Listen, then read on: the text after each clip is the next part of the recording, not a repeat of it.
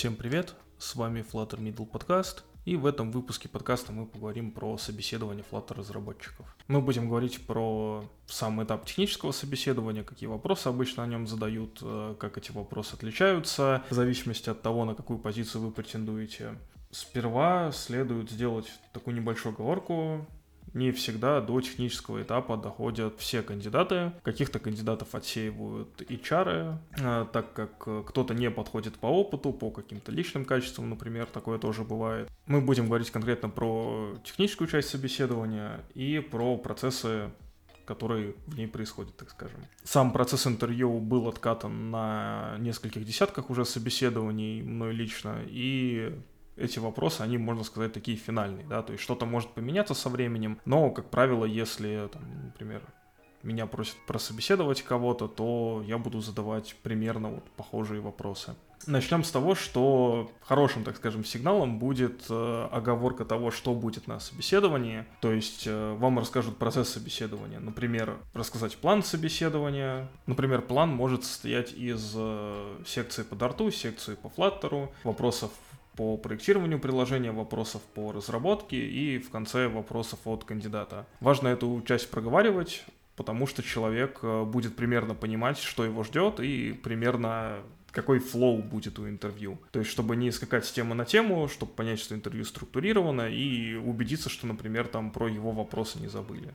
Вот, что время на это как-то выделено. Э, собеседования могут длиться от часа до двух спокойно. То есть у меня самое большое собеседование было два часа. Это чисто техническое. Мы проходились по многим вопросам касательно флаттера. Бывают собеседования меньше часа. Как правило, если человек быстро отвечает и к нему вопросов нету, к его знаниям, к его опыту, например. А, плюс э, само собеседование может, э, в принципе, например, на junior и middle разработчика быть э, одинаковым, но может отличаться глубиной вопросов, потому что ну, по факту вопросов немного, но каждый вопрос, он уходит вглубь. То есть есть какая-то затравка небольшая, и в дальнейшем э, уже вы с э, интервьюером, например, копаете вглубь какого-то вопроса. И то, насколько вглубь вы копаете, может определить э, ваш грейд, э, либо там сложить какое-то общее впечатление. Начнем с того, что у нас есть план собеседования, и помимо плана есть еще процесс собеседования. Процесс собеседования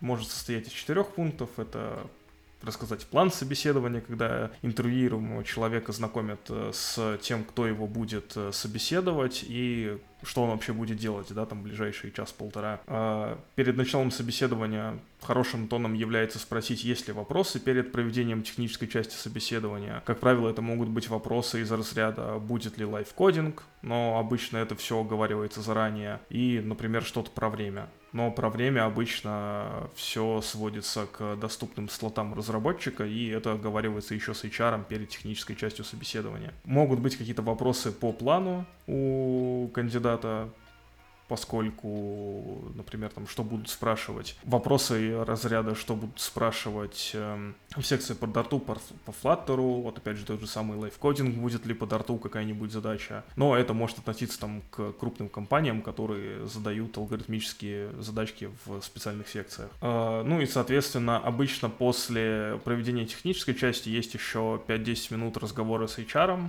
как правило, после технической части просто обговариваются какие-то моменты в плане зарплаты, в плане возможности выхода в компанию, если офер будет предложен, то есть в течение какого времени человек присоединится к команде, и вопросы более такого организационного характера. Например, когда м, ответят, э, принят человек или нет, и что-то подобное. Мы будем следовать плану, который э, я обкатывал на нескольких собеседованиях. Вот, план уже ранее обговаривался, я его еще раз повторю. Первая — это секция по дарту, вторая секция по флаттеру, третья — это вопросы по проектированию приложения, которые, кстати, могут быть, а могут не быть. Все зависит от того, насколько человек э, глубоко ответит на вопросы из предыдущих э, тем. Следующий этап — это вопросы по разработке и вопросы от кандидата. Ну, вопрос от кандидата мы обсуждать не будем, потому что они индивидуальный для каждого человека. Но лучше заранее подготовиться, узнать про компанию что-то и узнать э, у компании, насколько вам будет комфортно в ней работать. Как правило, бывают ситуации, когда кандидаты вообще не задают никаких вопросов. И Это не является каким-то плохим знаком, но, как правило, может показать там заинтересованность или не заинтересованность человека вот э, в данном месте работы. Потому что сейчас э, предложений много, и человек может банально там проходить по 5 собеседований в неделю, даже по несколько в день, и он просто не успевает следить за тем, вот у кого он сейчас собеседуется. Начнем с дарта. По дарту самый первый мой вопрос — это потоки. Это многопоточность и можно ли создавать в Dart несколько процессов, ну или потоков. Базовый вопрос, вот, который можно растягивать вглубь. В принципе, тут достаточно только теории, то есть, опять же, не все работают на Flutter проектах даже с изолятами, а если и работают, то не со всеми фичами, которые изоляты в себе содержат. Поэтому просто важно наличие какого-то бэкграунда. Как раз таки из потоков э, выходит вопрос про изоляты. Это базовый вопрос по работе в дарте изолятов. И если все нормально, то можно спросить про шаринг данных через э, там, стандартные каналы, не через стандартные каналы, как вообще данными через изоляты обмениваться. Из изолятов вытекает тема фьюча и стримов. Ну, тут больше вопрос такой, что можно спросить отдельно, можно вместе, для того, чтобы увидеть э, знания кандидатов в плане вот отличий фьючер от стримов. Темы совершенно разные, но, опять же, у каждого может быть какое-то свое представление о том, что такое фьючер, что такое стрим. И, опять же, эта секция больше по дарту, и здесь интересны особенности языка потому что иногда бывает так, что начинают сразу приплетать Flutter, а Flutter, фьючер и стримы в основном самое первое, что приходит на ум, это фьючер и стрим-билдеры. Как раз таки после того, как разберемся, что такое фьючер, что такое стримы, можно поговорить про async await и про виды стримов соответственно. В принципе, это можно выяснить заранее. Обычно люди про это могут сами как-то начать говорить, и даже эти вопросы переспрашивать не нужно. Попутно можно еще уточнить про генераторы, это к теме со стримами. Но, опять же, если человек, там, например, со стримами опыта большого не имел, то есть он не использовал блок, то на генераторах, скорее всего, он слышал только поверхностно и даже их не использовал.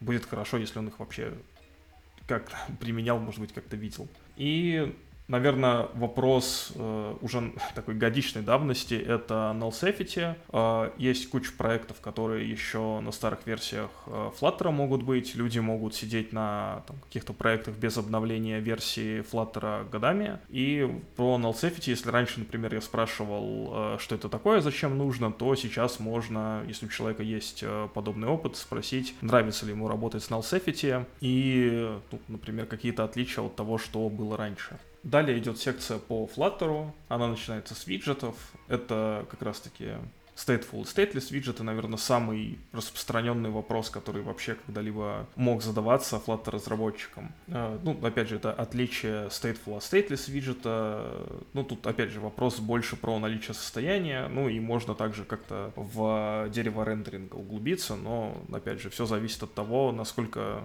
там, может человек там, перехватить инициативу в этом вопросе и самостоятельно начать отвечать на там, последующие вопросы уже сразу, сходу. В stateful и stateless виджетах можно также выделить понятие состояния, что это такое, да, спросить, э, почему, например, у stateless виджетов нет состояния, и вот вообще, что нам состояние дает. Также из темы виджетов э, попутно возникает вопрос про ключи, да, но опять же, тут тоже очень много зависит от опыта. Можно ограничиться каким-то базовым global key. Вот, можно начать спрашивать про все виды ключей, где они используются, например, там, при идентификации виджетов тестов, для того, чтобы сделать виджет уникальным, там, в списках, которые нужно перемещать, как, да, элементах списка, которые нужно перемещать. Но тут, опять же, зависит от специфики потому что и проекты могут быть разные, и, в принципе, наверное, требования тоже. Все зависит от позиции и от компании конкретной. Можно уточнить про навигацию. Тут больше про стандартную,